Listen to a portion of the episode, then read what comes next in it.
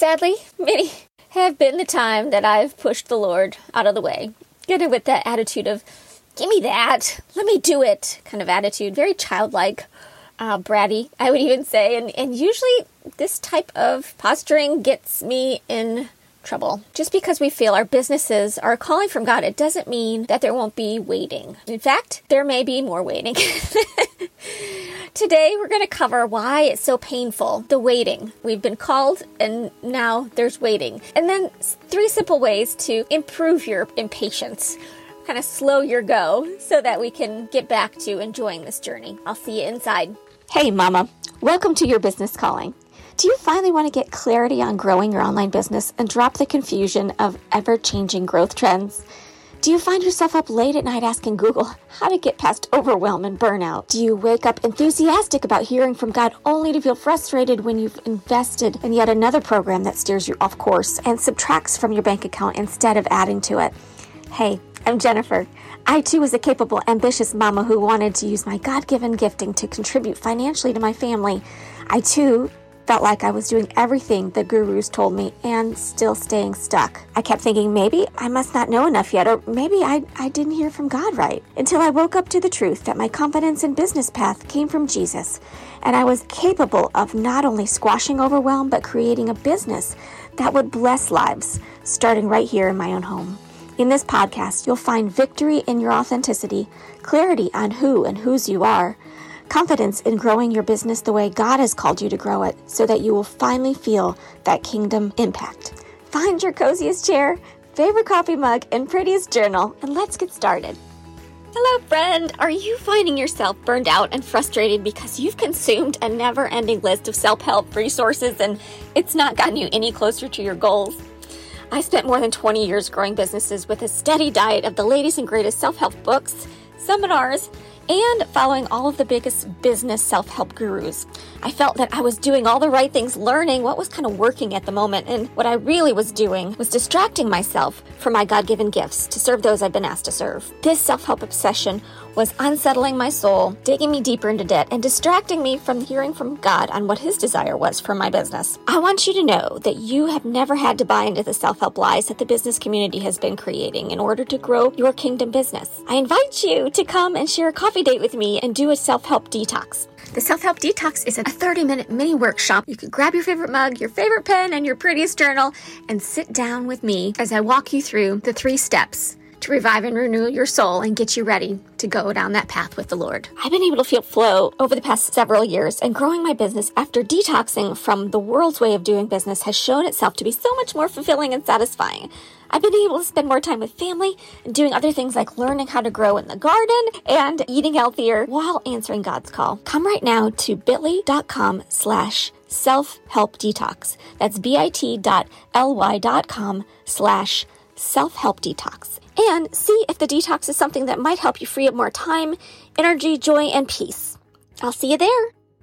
You probably heard it before, the saying, the waiting is the hardest part. We love God. We want to see impact made for Him. We see a need and we see a fix and we want to apply that fix to that need to get back into the idea of comfort.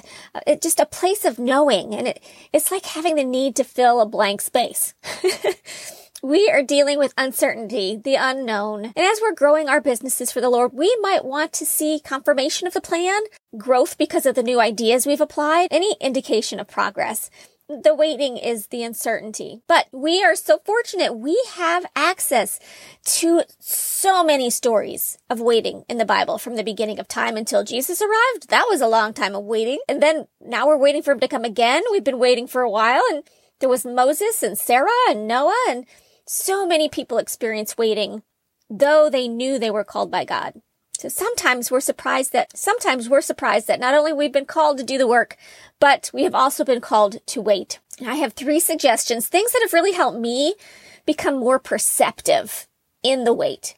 Because if we know that it's going to be there, why not make the best of it? So here are my three suggestions. Taking action on these suggestions first come along with submitting to the Lord and his will, as well as aligning ourselves with him and who he is and who he says we are. Then we can get started with these three suggestions. Okay. The first one is sitting in it. And I explained this uh, to somebody the other day. If we know the wait is coming, there's going to be the pain of wait, uncertainty, perhaps fear. Why not get comfortable? While you're in there. So you may have felt that uh, in the uncertainty, in the waiting, you may have felt like an anxiousness. Think of um, a lion at the zoo being uh, waiting to be fed. There's pacing. There's a path that's been worn. Perhaps there is anger, so that lion is roaring. Instead of taking that energy and using it for things that may even make the waiting worse, why not make a concerted effort to actually just plop yourself down, kind of look around, kind of get quote unquote comfortable in the uncertainty. Just because things are uncertain doesn't mean that we can't get comfortable in the fact that God has it for us. I think that the pain causes panic, which, you know, I think that's completely normal, but knowing that we don't have to succumb to that, we can remember the alignment of who God says He is and who He says we are, and know that He is taking care of us. And that can give us the opportunity to get comfortable while we're waiting in uncertain times. Another idea that I have that I, I use frequently when I am getting frustrated in the waiting is I imagine that our life is a house. There's rooms in the house. And I am in the living room and I know that something is happening because I smell something, the yummy coming from the kitchen. So I imagine that God is in the kitchen and he is the ultimate chef of our lives. He has the ingredients. He knows how much of each ingredient, in what order they go in. And so I take the perspective of while I'm waiting, he is working his magic, so to speak. He is making it the way it's supposed to be. And if I barge into that kitchen and interrupt the process, it's going to be a big, ugly mess. If I bust into that kitchen and I interrupt the process, I'm going to get something that wasn't ready. I'm going to get something that could be so much better. I'm going to get the meatloaf before it's been cooked. And that's really not very pretty. Taking a fresh perspective about what exactly is going on, that you're not being asked to be tortured just because there are things that God is getting in order so that the outcome, the result is going to be so much more sweet. He has something great for you. And the final thing that I have that really has helped me be more comfortable in the wait is remembering how many times I've messed things up before. This puts me in a place of humbleness.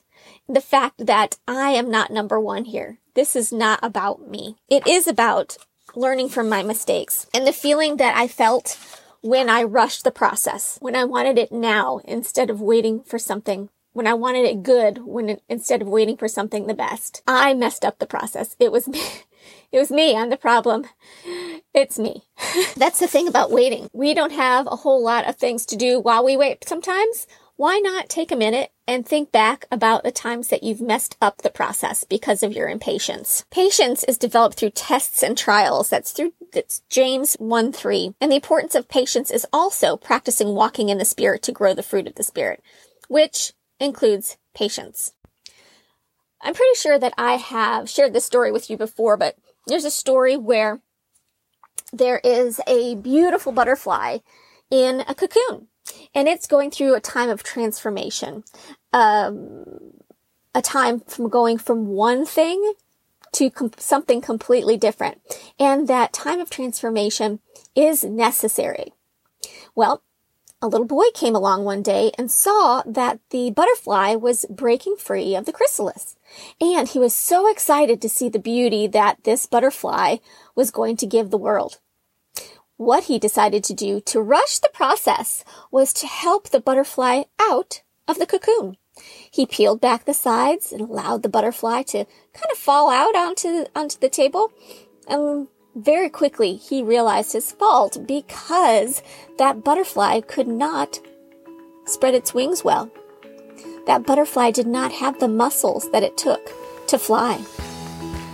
So the butterfly has to break free from the chrysalis itself, break free from the cocoon itself to build the muscles so that those muscles allow it to take flight and do what it's been asked to do. And in skipping the waiting so often, and I dare say always, we make ourselves weaker and we make the result less than it was created to be. And let's finish in prayer. Heavenly Father, we are limited. We have limited knowledge, we have limited patience, we have limited a lot of things. And we are not you. We pray, Lord, for awareness, perseverance through the waiting. We pray for comfort during the waiting. And we pray to not get weary in the waiting or to rush the waiting. We want to be on your time, Lord. Thank you for this opportunity to do your work for your kingdom. In Jesus' name, amen. Hey, I got an update for you. Our goal is to have listeners in each of the 50 states here in America. We have been heard in 30 of the 50 states. And so I want you to reach out this week to anybody you know in Hawaii. If they are our mama and they're running a business from home, whether it be coaching or a course creation online business, and they are needing some support and encouragement as Christian entrepreneurs get, that this podcast can give them, please go ahead and forward it to them. Let them know that they are part of this winning challenge. I am excited to say that we have been listened to on every continent, and I want to do the best of welcoming everybody and also growing our family here in the United States. I'll meet you back on Friday for another episode. Remember, success is in obedience. Bye bye.